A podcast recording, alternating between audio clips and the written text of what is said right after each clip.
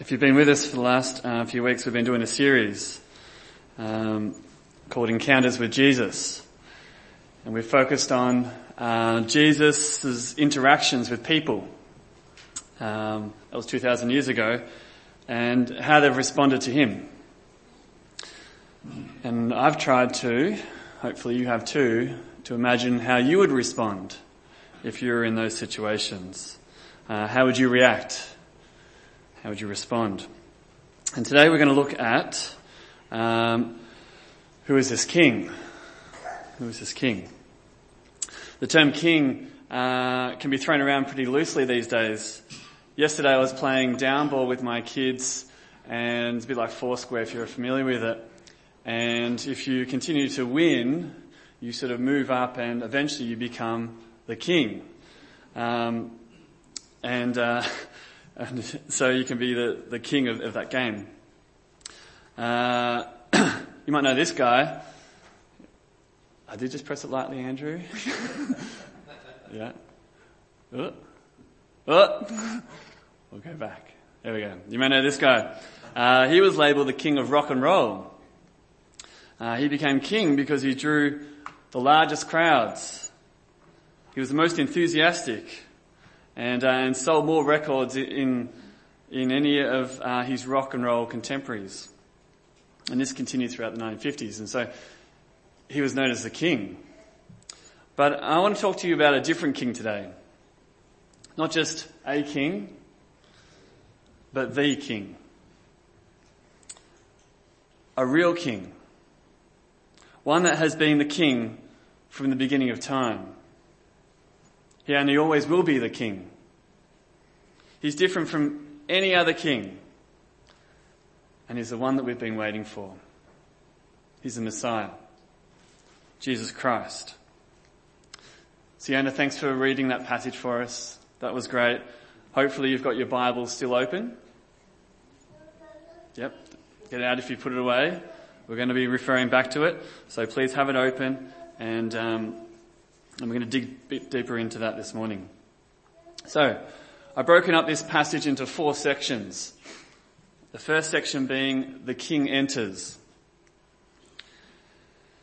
And if we look at where Jesus come from, he's been, I know it's a really hard map from where you are sitting, but Gal- Galilee is up in the north. It's up around sort of where that um, bit of water is at the top, the Sea of Galilee there.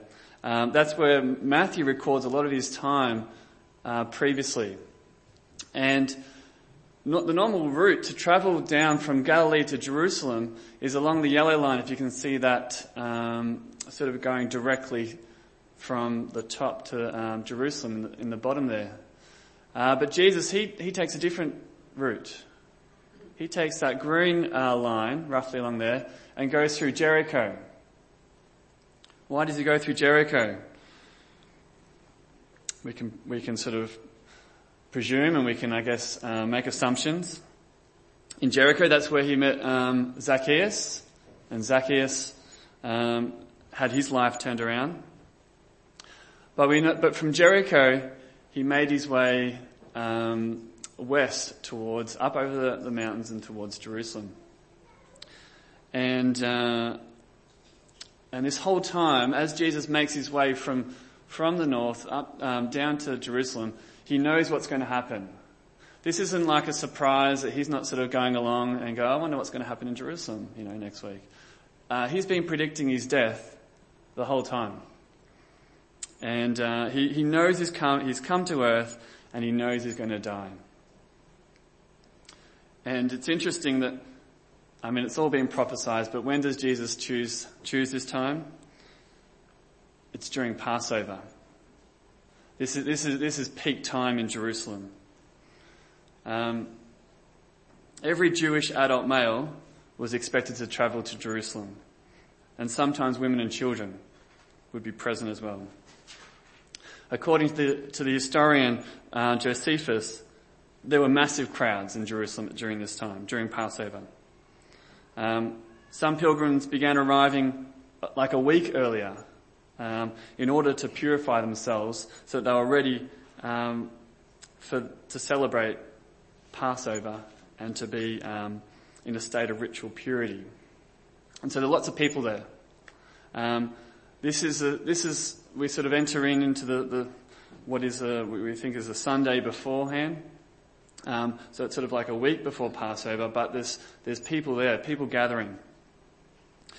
Now, if you're any sort of um, dominant leader and you want to sort of enter somewhere, you you want to have a you want to have a presence, don't you? And maybe you think about how you enter. Um, uh, what sort of entourage do you have? Um, what sort of vehicle do you travel in? Um, how, how, do you how do you how do you enter the, the, the public event? And when I think about some leaders around the world today and how they um, how they have accessed or how they approached and, and entered different events, we'll, we'll compare that to Jesus, hey? So, um, if we check out, I press it again lightly. I'm pressing it lightly. Ah. if we look at um, Pope Benedict, um, he, he rode in the Pope Mobile, and that was a modified Mercedes-Benz M-Class. It was, it cost £400,000 and uh, it featured armor plate side panels and undercarriage and built up uh, built-in oxygen supply to the cabin. So this was um, this had a sort of it was secure, but you could sort of see everyone in a nice sort of air-conditioned bubble. Um, that's how he sort of chose to to uh, come to events. That's the Pope. Uh, if we move to across to America and we look at uh, Donald Trump, he, he spent about 1.2 million euros, uh, sorry, pounds, sorry, not uh, euros, pounds, to have a Cadillac modified. Um, it's also known as the Beast. And it's the Beast because it literally is a beast. Um, it's, it's a moving fortress. And it's got five inch thick bulletproof windows and eight inch thick armored doors. It's, it, it's, it's, it's a tank really. Um, and to make it, I guess, more of that sort of James Bond feel, it's got um, gas cannons and a night vision camera that are all hidden in the in the front and the front of the car. Um, yeah, so that's how he's chosen to sort of make his entry. We'll cross over um, to England and Her Majesty. She knows how to travel. Uh, the Queen's Bentley state limousine was especially designed in 2002 for a golden jubilee. Cost her 11 million pounds. And apparently she was pretty impressed and wants another one. The car features high ceilings and doors that can open 9 degrees to allow royals to exit the vehicle in a dignified manner. So these are some like important people today they're sort of, that's how they're sort of choosing to, to ride to different events and appear. What do you reckon Jesus would, if Jesus was around today, how would he appear? What sort of vehicle would he choose? Uh, I went with this one. Uh, Mitsubishi Colt. Not, yeah, some maybe have got the connection. Um, dad joke maybe. Uh, I think it's pretty a humble car. Um, colt being, you might have picked up in the passage today, Jesus did ride on a, on a colt of a donkey. Um, but no, um, cars weren't around back in Jesus' time, were they? So, you probably wouldn't have used a car. Um, if you're, a, maybe it would have been more like this. Uh, if you're a fan of Lord of the Rings, uh, this is this is Aragorn and um, it's taken from the the, fifth, the, third film in the trilogy, the King, uh, the um, sorry, the Return of the King, and it's a picture of him on his war horse, and he's got his his army behind him, and, and he's ready for battle, but he's ready to sort of take on his his role as king. That's what you'd, I guess, expect for a, for a king, right? But Jesus, he, uh, he turns up on a donkey. He turns up on a donkey. Um, not this, not this, uh, there's, there's different types of horses. There's not even a, a, a, a like a classy horse. It, it's a donkey. It's a donkey. And who is this? This is the King of Kings. This is, this is Jesus, our Messiah. He said to his disciples, what did he say? He said, um, go to the village ahead of you and at once you will find, this is verse 2, you'll find a donkey tied there with a colt by her.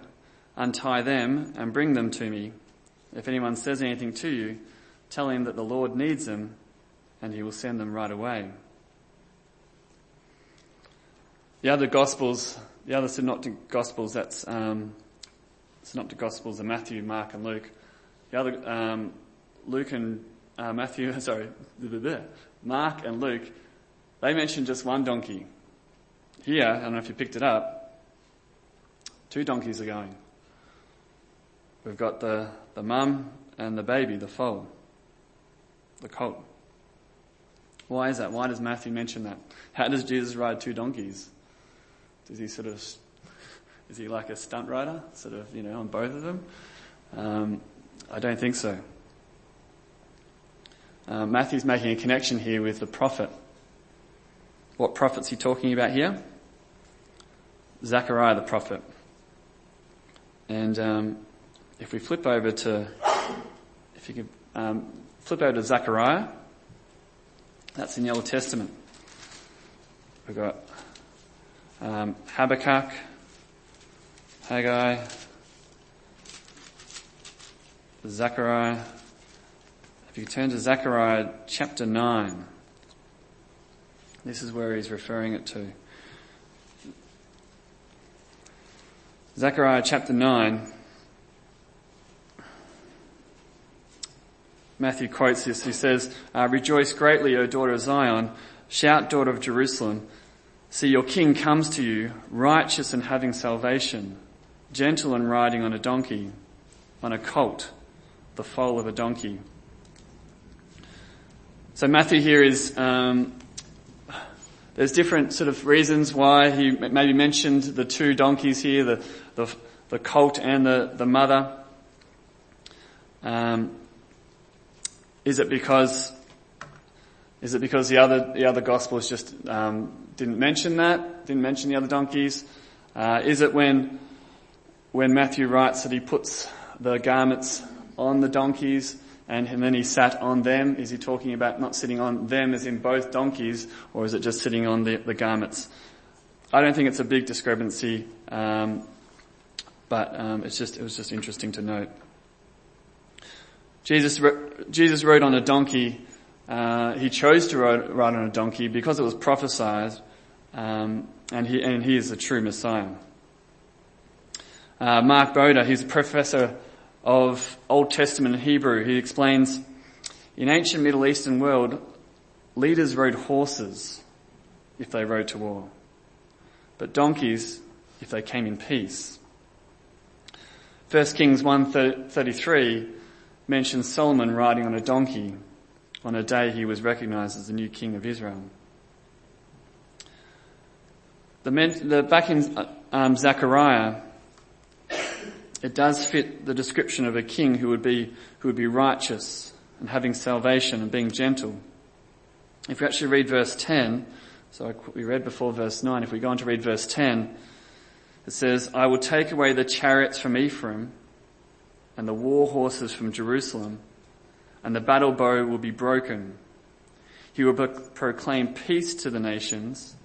His rule will extend from sea to sea and from river to the ends of the earth.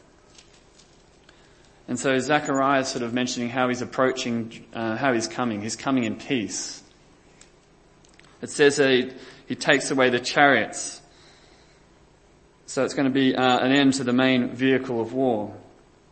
He's going to take away the war horses. So there's no need for, for horses um, that are like they're used in, in war. It says the battle bow will be broken. So there's no needs for, for bow and arrows for fighting. Says he will proclaim peace to the nations.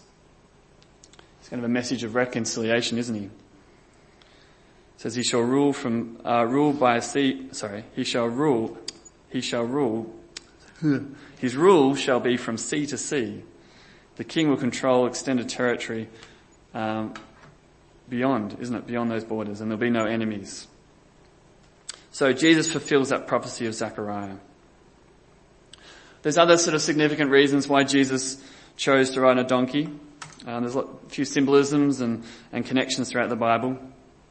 We read in Genesis that Isaac was put on a donkey. Um, Isaac being a sort of a, a, foreshadow of Christ. And, he, and um, as uh, Abraham was going to go and sacrifice him, he, he was put on a donkey um, and taken up to be told to be slain. Um,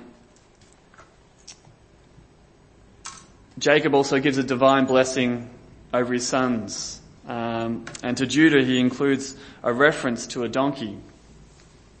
If we, uh, if we look up that in, it's okay, in Genesis 49, it says, it says there, the scepter will not depart from Judah, nor the ruler's staff from between his feet, until he, until he to whom it belongs shall come and the obedience of the nations shall be his. He will tether his donkey to a vine, his colt to the cho- choicest branch. He will wash his garments in wine, his robes in the blood of grapes. His eyes will be darker than wine, his teeth whiter than milk. Guess what? Jesus is born from the tribe of Judah. He's eternally th- enthroned. Jacob's prophecy describes the king who washes with wine, washes with his own blood and his white teeth symbolize purity. Jesus was certainly humble, wasn't he?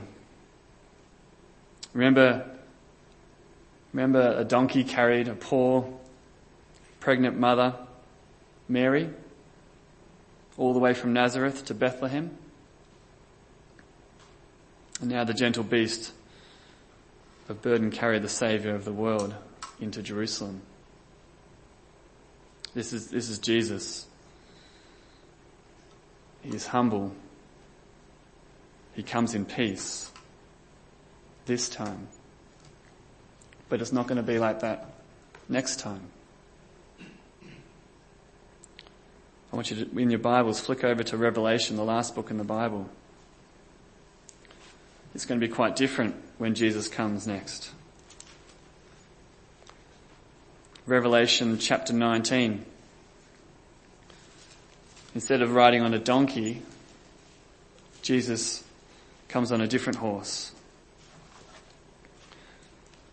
Have a look at what it, how it describes Jesus now. Revelation chapter 19, verse 11. It says, I saw heaven standing open and there before me was a white horse whose rider is called faithful and true with justice he judges and makes war. His eyes are like blazing fire, and on his head are many crowns. He has a name written on him that no one knows but he himself. He is dressed in a robe dipped in blood, and his name is the Word of God. The armies of heaven fo- were following him, riding on white horses and dressed in fine linen, white and clean. Out of his mouth comes a sharp sword with which to strike down the nations. He will rule them with an iron scepter. He treads the winepress of the fury of the wrath of God Almighty. On his robe and on his thigh, he has the name written, King of Kings and Lord of Lords. Some people missed Jesus the first time he came on a donkey. I hope that we don't miss him because the next time we'll see him will be quite different. He's going to be um, dipped in dipped in blood. He, he's he's dressed in a robe that's dipped in blood. Um, it, come, he comes with judgment.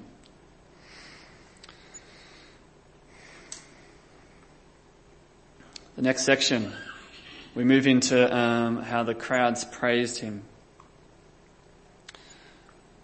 Uh, I remember being at school And I remember there was this one lunchtime where these kids would, were sort of making a big racket and sort of going, big, creating a big scene and, and they were sort of moving around the school and, and people were following them. And so everyone else then started to follow them. And next thing it seemed like almost the whole school was just following this, this, this crowd and we don't even really know why. We were just sort of like, oh, you know, there's people and you just sort of follow them. Um, and you're asking as you're walking along, what's going on? What's going on here? What, what's, what's happening? And um, don't think I think they were just mucking around. It wasn't didn't turn out to be anything in the end. But uh, in a crowd, uh, there's a bit of an excitement. And imagine if you were there in the crowd. Imagine if you, uh, you, you could feel that excitement. Who's this person that's um, coming on a donkey?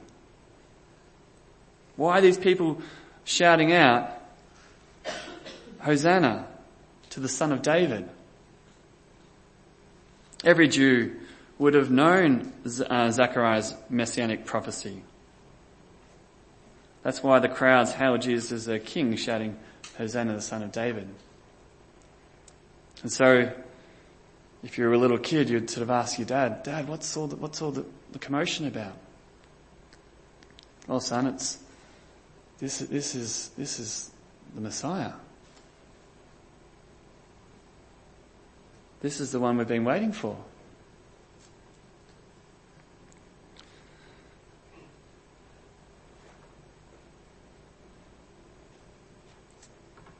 Hosanna was originally a Hebrew expression meaning save. It was like a cry for help to God or sometimes even to a king or sometimes to God on behalf of the king. But later on it, it was an expression of praise. It became an expression of praise. Whenever you see in a, um, in a text uh, referring to Jesus the son of David, that's a messianic claim. That's um, that's highlighting that he's from, from David, the line of King David, and that he is the Messiah. So when you hear, if you're in that crowd and you, and you hear people saying, Hosanna to the Son of David, I think as a Jew you'd be pretty excited.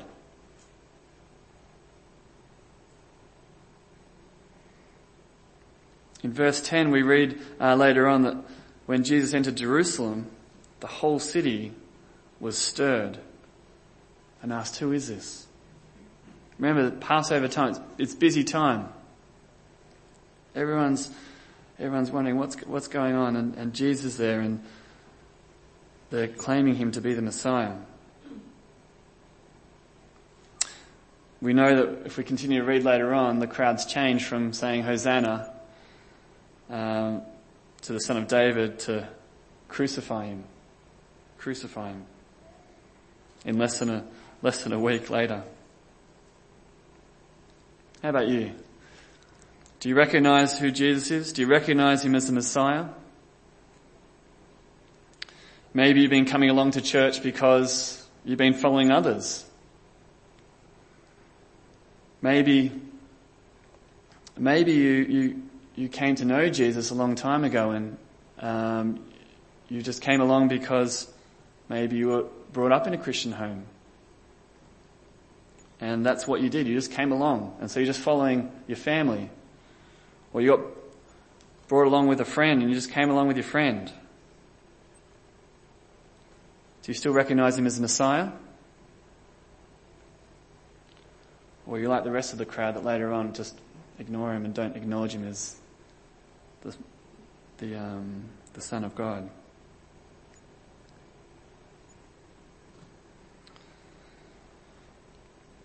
If we move on to the, the third section, Jesus confronts them.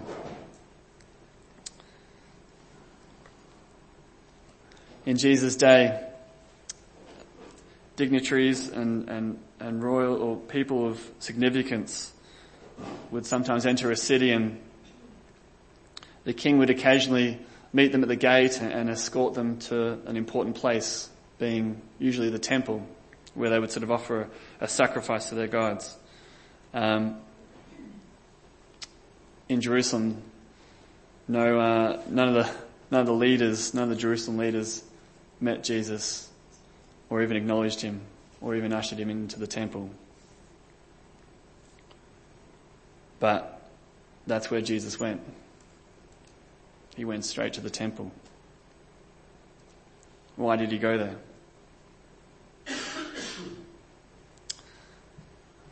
I found this in the bathroom. This is a um, this is a cleanser.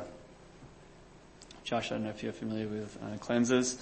Uh, cleansers remove oils, dirt, and makeup, um, and so yeah. so they get rid of, I guess, all the imperfections. And Jesus, he goes to the temple and he he cleanses it and he gets rid of imperfections. So what sort of imperfections does he find there at the temple? Well, he, uh, there's two, there's two sort of significant things. Verse 12 and 13 says, Jesus entered the temple area and drove out all who were buying and selling there. He overturned the tables of the money changers and the benches of those selling doves. So two groups of people that he's come to, I guess, um, to target. It's almost like he sort of said, that's enough. And he goes there and he, uh, he deals with these two people, two, two people. They've got the, um, the money changers. They're the ones that are, um, because people are traveling from all over the town and from all different places, and at each different place they're using different currency. To make it easier, why not in the temple where everyone's got to come and you've got to pay the temple tax? Um, why not have a place where you can exchange your foreign currency for what's acceptable uh, in the temple? So what was acceptable in the, in the temple was this um, was Assyrian silver coins, um, and they had to pay a temple tax of half a shekel. And so why not have a place conveniently in the temple where you can do that? Sort of makes sense, doesn't it? Um, Jerusalem's a big city, and you've got a, um, people come together to the temple. They've got to pay their temple tax. They've all got different money, but only the, the one type of currency is accepted. So people have set up these these money changers, set up this these stalls where you can go and you can um, exchange your foreign currency for um, for the shekel.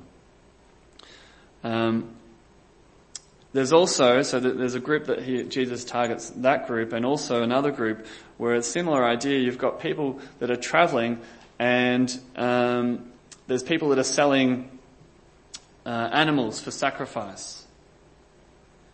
Again, they've got a variety of animals, so fit for different people of different um, wealths, different amount of money. And again, making it easier, right? If you've been on the road, you've been traveling, and why not sort of go all to one place where you can change your money, get your uh, animals? That sounds pretty reasonable, right? Why, why has Jesus got a problem with that? Well, the problem is these people are um, abusing their positions and they're, and they're, they're, they're, charging exorbitant amounts, exorbitant amounts for um, for what they're what they're getting.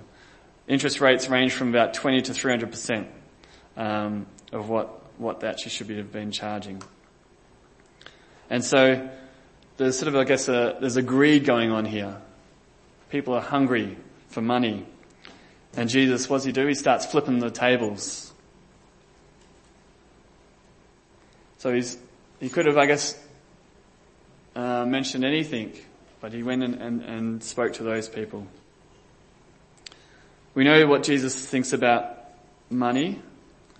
Matthew 6:24, Jesus said, "No one can serve two masters. Either you hate the one and love the other, or you'll be devoted to the one and despise the other. You cannot serve both God and money."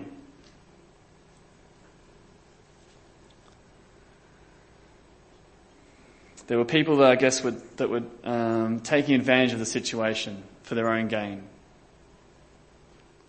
They were being greedy. They were taking advantage of people who had come to sort of worship God and they were sort of getting their own, had their own interest in mind.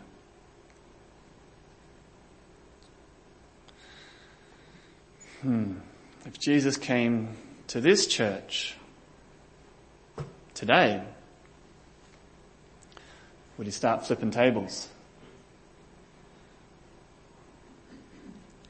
What tables would he flip?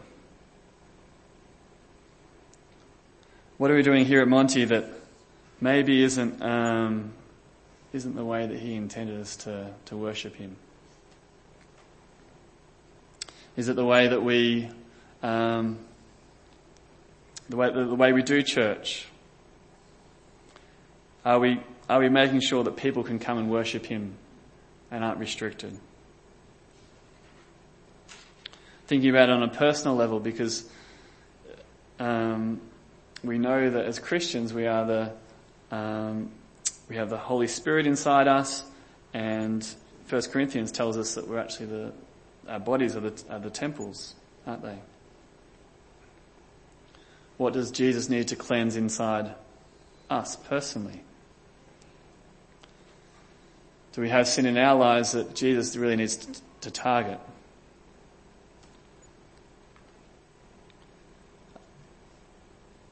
Are we greedy? There's no tables here with a whole lot of money on them. We all do our electronic sort of banking now. Maybe Jesus needs to flip our bank accounts. Are we being greedy and and holding on to uh, money ourselves?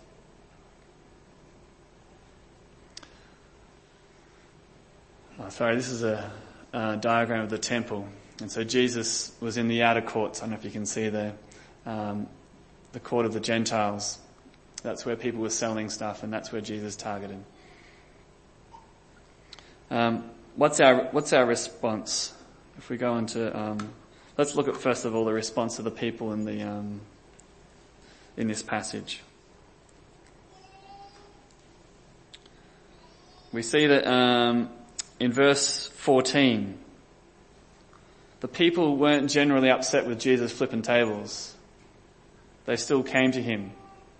It says in verse 14, the blind and the lame came to him at the temple and he healed them. People still drawn to Jesus. Maybe they were happy with what he was doing. But they were healed. It says there, um, later on that the children were shouting in the temple area, Hosanna to the son of David. So they were praising Jesus. But what does it say about the chief priests and teachers of the law? It says they were indignant, They're pretty angry. How are we going to respond to Jesus? Are we going to uh, ignore? Are we going to sort of say, yay, Jesus, you're my king? And then within the week, we don't even acknowledge him as king.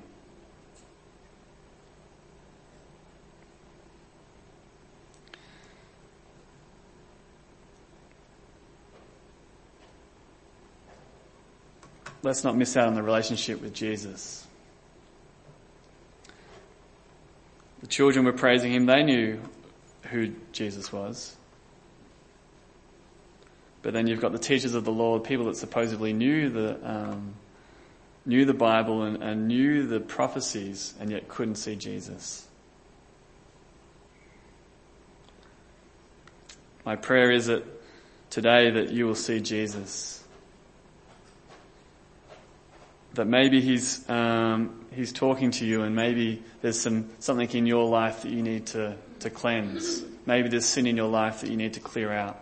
And I hope that He's pinpointing uh, that in your life. We can, if we run to Jesus, He can heal us.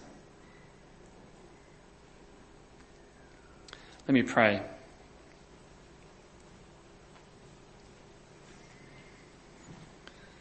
Heavenly Father, we want to thank you for, for sending Jesus. We thank you that as we were reminded this morning that Jesus spoke in the beginning of creation and, and spoke um, creation into being. And yet he came and he, he rode a donkey into Jerusalem and there he was crucified. What a Saviour. Father, as we've been sort of thinking about Jesus and the, um, the way that he interacted with people, Lord, I pray that you will be stirring in our hearts, stirring um, things that we need to change, things that we need to confront. And Lord, I pray that we'll be drawn closer to you. I thank you for this time in Jesus' name. Amen.